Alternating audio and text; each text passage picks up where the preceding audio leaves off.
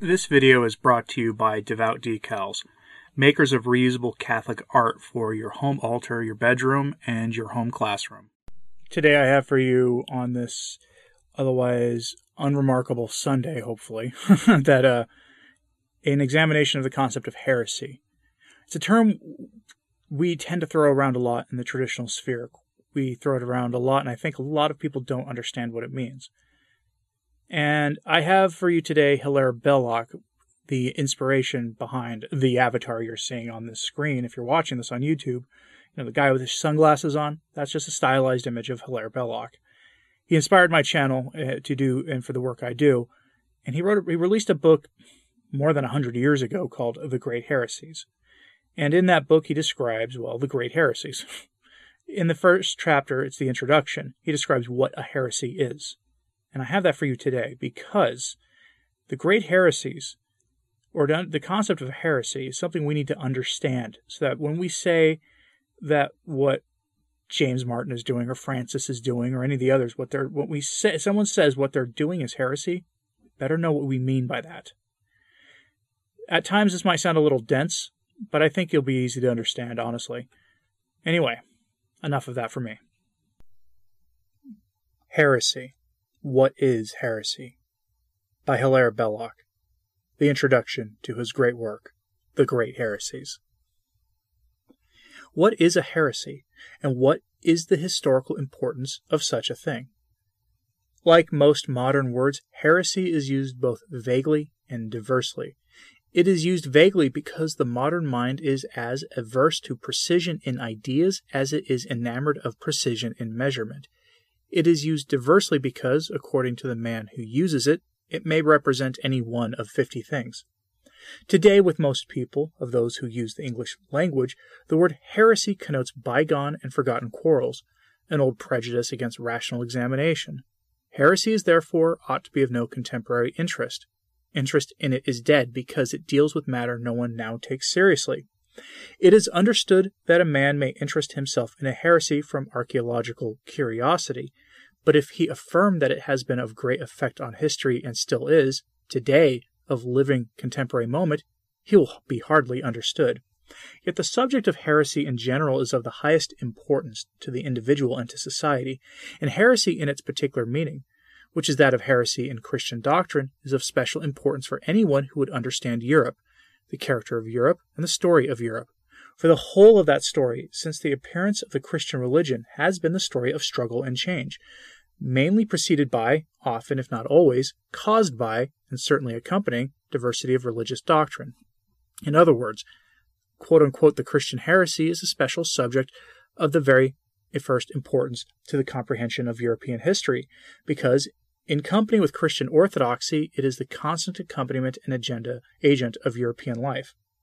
We must begin by a definition, although definition involves a mental effort and therefore repels.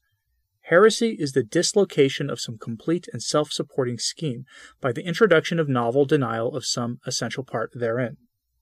We mean by a complete and self supporting scheme any system of affirmation in physics or mathematics or philosophy or whatnot the various parts of which are coherent and sustain each other. For instance, the old scheme of physics, often called in England Newtonian, as having been best defined by Newton, is a scheme of this kind. The various things asserted therein about the behavior of matter, notably the law of gravity, are not isolated statements, any one of which could be withdrawn at will, without disarranging the rest. They are all the parts of one conception, or unity, such that if you but modify a part, the whole scheme is put out of gear. Another example of a similar system is our plane geometry, inherited through the Greeks and called by those who think or hope they have got hold of a new geometry, Euclidean. Every proposition in our plane geometry that the internal angles of a plane triangle equal two angles, that the angle contained in a semicircle is a right angle, and so forth, this not only sustained by every proposition in the scheme, but in its turn supports each other individual part of the whole. Heresy means then the warping of a system by exception, by picking out one part of the structure, and implies that the scheme is marred by taking away one part of it, denying one part of it, and either leaving the void unfilled or filling it with some new affirmation. For instance, the 19th century completed a scheme of textual criticism for establishing the date of an ancient document. One of the principles in this scheme is that any statement of the marvelous is necessarily false. When you find in any document of marvel, you've touched for the supposed author of that document, you have a right to conclude, say the textual critics of the 19th century, all talking like one man, that the document was not contemporary, was not of the date which it claimed to be. There comes along a new and original critic who says, I don't agree. I think that marvels happen, and I also think that people tell lies. A man thus butting in, in is a heretic in relation to that particular orthodox system. Once you grant this exception, a number of secure negatives become insecure. You are certain, for instance, that the life of St. Martin of Tours, which professed to be a contemporary witness, was not by a contemporary witness because of the mar- marvels it recited.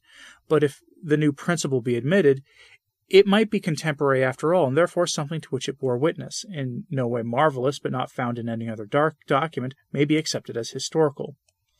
You read in the life of a thaumaturge that he raised a man from the dead in the Basilica of Vienna in AD 500. The Orthodox school of criticism would say that the whole story being obviously false because marvelous, it is no evidence for the existence of a basilica in Vienna at that date.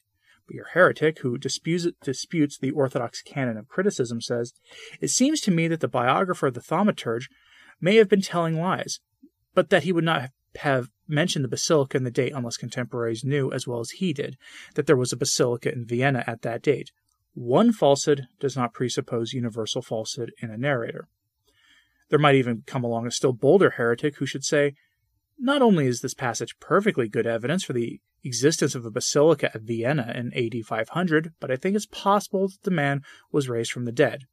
If you follow either of these critics, you are upsetting a whole scheme of tests, whereby true history was sifted from false in the textual criticism of recent times. The denial of a scheme wholesale is not heresy, and has not the creative power of a heresy. It is of the essence of heresy that leaves standing a great part of the structure it attacks. On this account, it can appeal to believers and continues to affect their lives through deflecting them from their original characters. Wherefore it is said of heresies that they survive by the truths they retain, we must note that whether the complete scheme thus attacked be true or false is indifferent to the value of heresy as a department of historical study. What we are concerned with is the highly interesting truth that heresy originates a new life of its own and vitally affects the society it attacks. The reason that men combat heresy is not only or principally conservative de- devotion to routine, a dislike of disturbance in their habits of thought. It is much more perception that the heresy, insofar as it gains ground, will produce a way of living and a social character at issue with it, irritating and perhaps mortal too, the way of living and the social character produced by the old orthodox scheme. So much for the general meaning and interest of that most pregnant word, heresy. Its particular meaning, the meaning in which it is used in this book, is the marring by exception of that complete scheme, the Christian religion. For instance, the religion has for one essential part, though it is only a part, the statement that the individual soul is immortal, that personal conscience survives physical death. Now, if people believe that, they look at the world and themselves in a certain way and go on in a certain way and are people of a certain sort. If they accept, that is, cut out, this one doctrine, they may continue to hold all the others, but the scheme is changed. The type of life and character in the rest become quite other. The man who is certain that he is going to die for good and for all may believe that Jesus of Nazareth was very God and very of very God, that God is triune, that the incarnation was accompanied by a virgin birth, that bread and wine are transformed by a particular formula. He may recite a great number of Christian prayers and admire and copy chosen Christian exemplars but he will be quite a different man from the man who takes immortality for granted. Because heresy, in this particular sense, the denial of an accepted Christian doctrine, thus affects the individual, it affects all society. And when you are examining a society formed by a particular religion, you necessarily concern yourself to the utmost with the warping or diminishing of that religion. That is the historical inter- interest of heresy. That is why anyone who wants to understand how Europe came to be and how its changes have been caused cannot afford to treat heresy as unimportant. The ecclesiastics who fought so furiously over the details of definition in the Eastern councils had far more historical sense and were far more in touch with reality than the French skeptics, familiar to English readers through their disciple Gibbon. A man who thinks, for instance, that Arianism is a mere discussion of words does not see that the world of Arius would have been much more like the contemporary world of those who are neighbors with our so called elder brothers, than what the European world had become.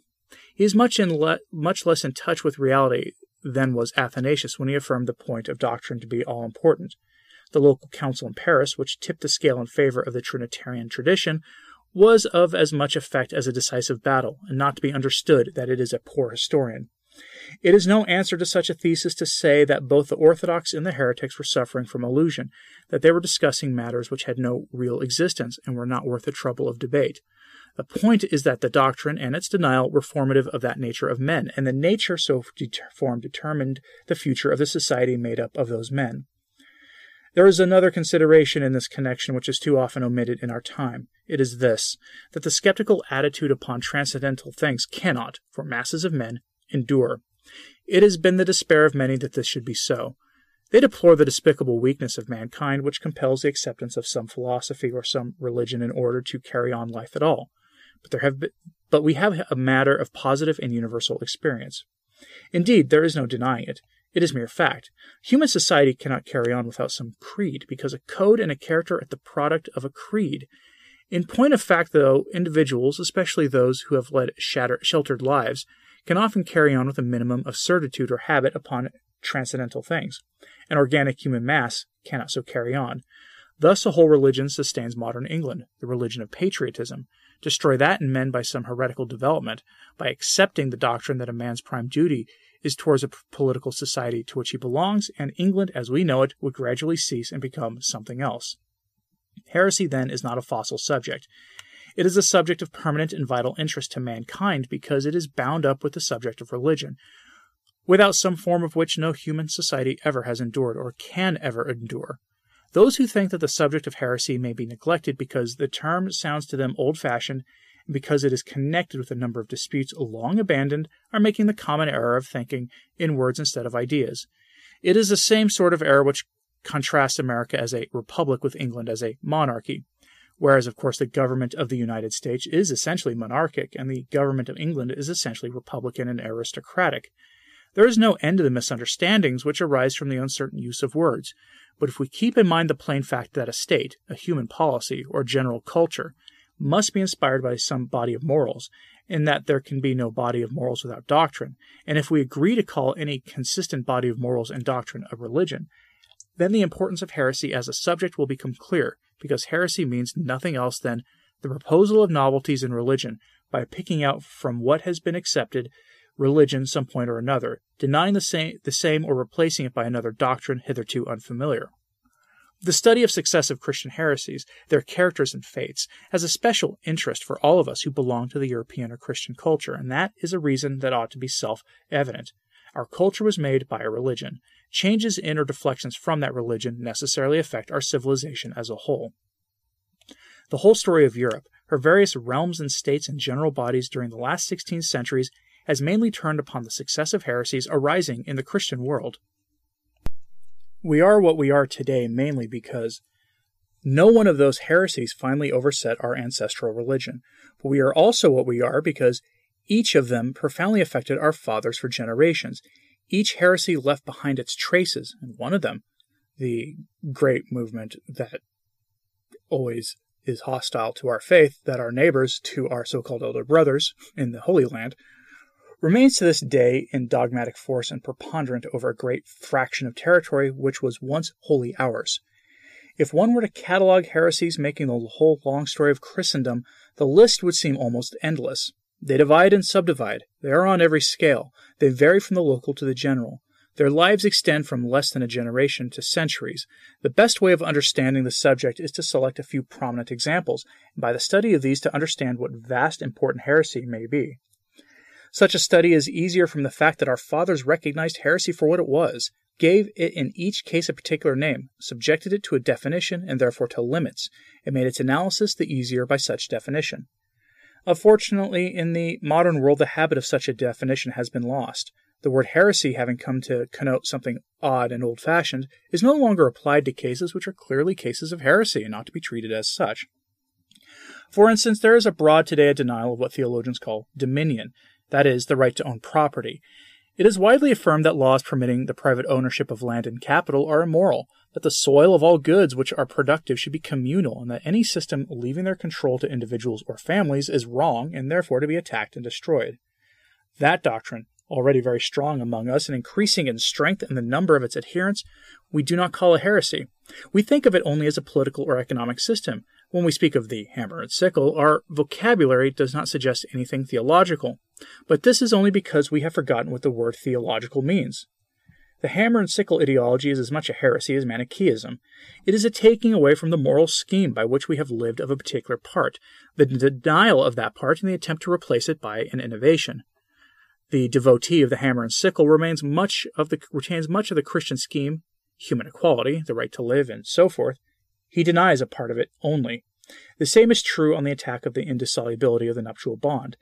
No one calls the mass of modern practice and affirmation upon breaking the nuptial sacrament a heresy, but a heresy it clearly is because its determining characteristic is the denial of the Christian doctrine of marriage and the substitution, therefore, of another doctrine, to wit, that the nuptial sacrament is but a contract and a terminable contract. Equally is it a heresy, a change by exception, to affirm that nothing can be known upon divine things, that all is mere opinion, and that therefore things made certain by the evidence of the senses and by experiment should be our only guides in arranging human affairs. Those who think thus may and commonly do retain much of Christian morals, but because they deny certitude from authority, which doctrine is a part of Christian epistemology, they are heretical. It is not easy to say that reality can be reached by experiment, but by sensual perception and by deduction. It is heresy to say that reality can be attained from no other source. We are living today under a regime of heresy with only this to distinguish it from the older periods of heresy that the heretical spirit has become generalized and appears in various forms. It will be seen that I have in the following pages talked of the modern attack because some name must be given to a thing before one can discuss it at all. But the tide which threatens to overturn us is so diffuse that each must give it its own name. It has no common name as yet. Perhaps that will come, but not until the conflict between the modern anti Christian spirit and the permanent tradition of the faith becomes acute through persecution and the triumph of defeat thereof. It will then perhaps be called Antichrist. The word is derived from the Greek verb haido, which first meant I grasp or I seize, and then came to mean I take away. And there you have it. Hilaire Belloc's introduction to his famous work, The Great Heresies. Sometimes people ask where to start with Belloc after I post one of his videos or a video on one of his writings. The Great Heresies might be a good place to start. There are, you, you do a little research on him and you will find that modern thinkers with modern values say some pretty nasty things about Belloc, but that's because they don't understand him or his ideas, whether they be his theological ideas, his socioeconomic ideas, or his ideas about our relations with our elder brothers or anything else. People don't understand Belloc and they have forgotten him. Which is unfortunate because he was one of the great minds of the 20th century, and he was prolific in his writing, writing everything from poetry to theology to history to economics. He, you name a genre of serious literature, and he was writing it. He even wrote satirical children's books that were definitely not for children. anyway, let me know what you thought of this in the comments, please. Like and subscribe if you haven't, it really does help. And as always, pray for the church. I'm Anthony Stein. Ave Maria.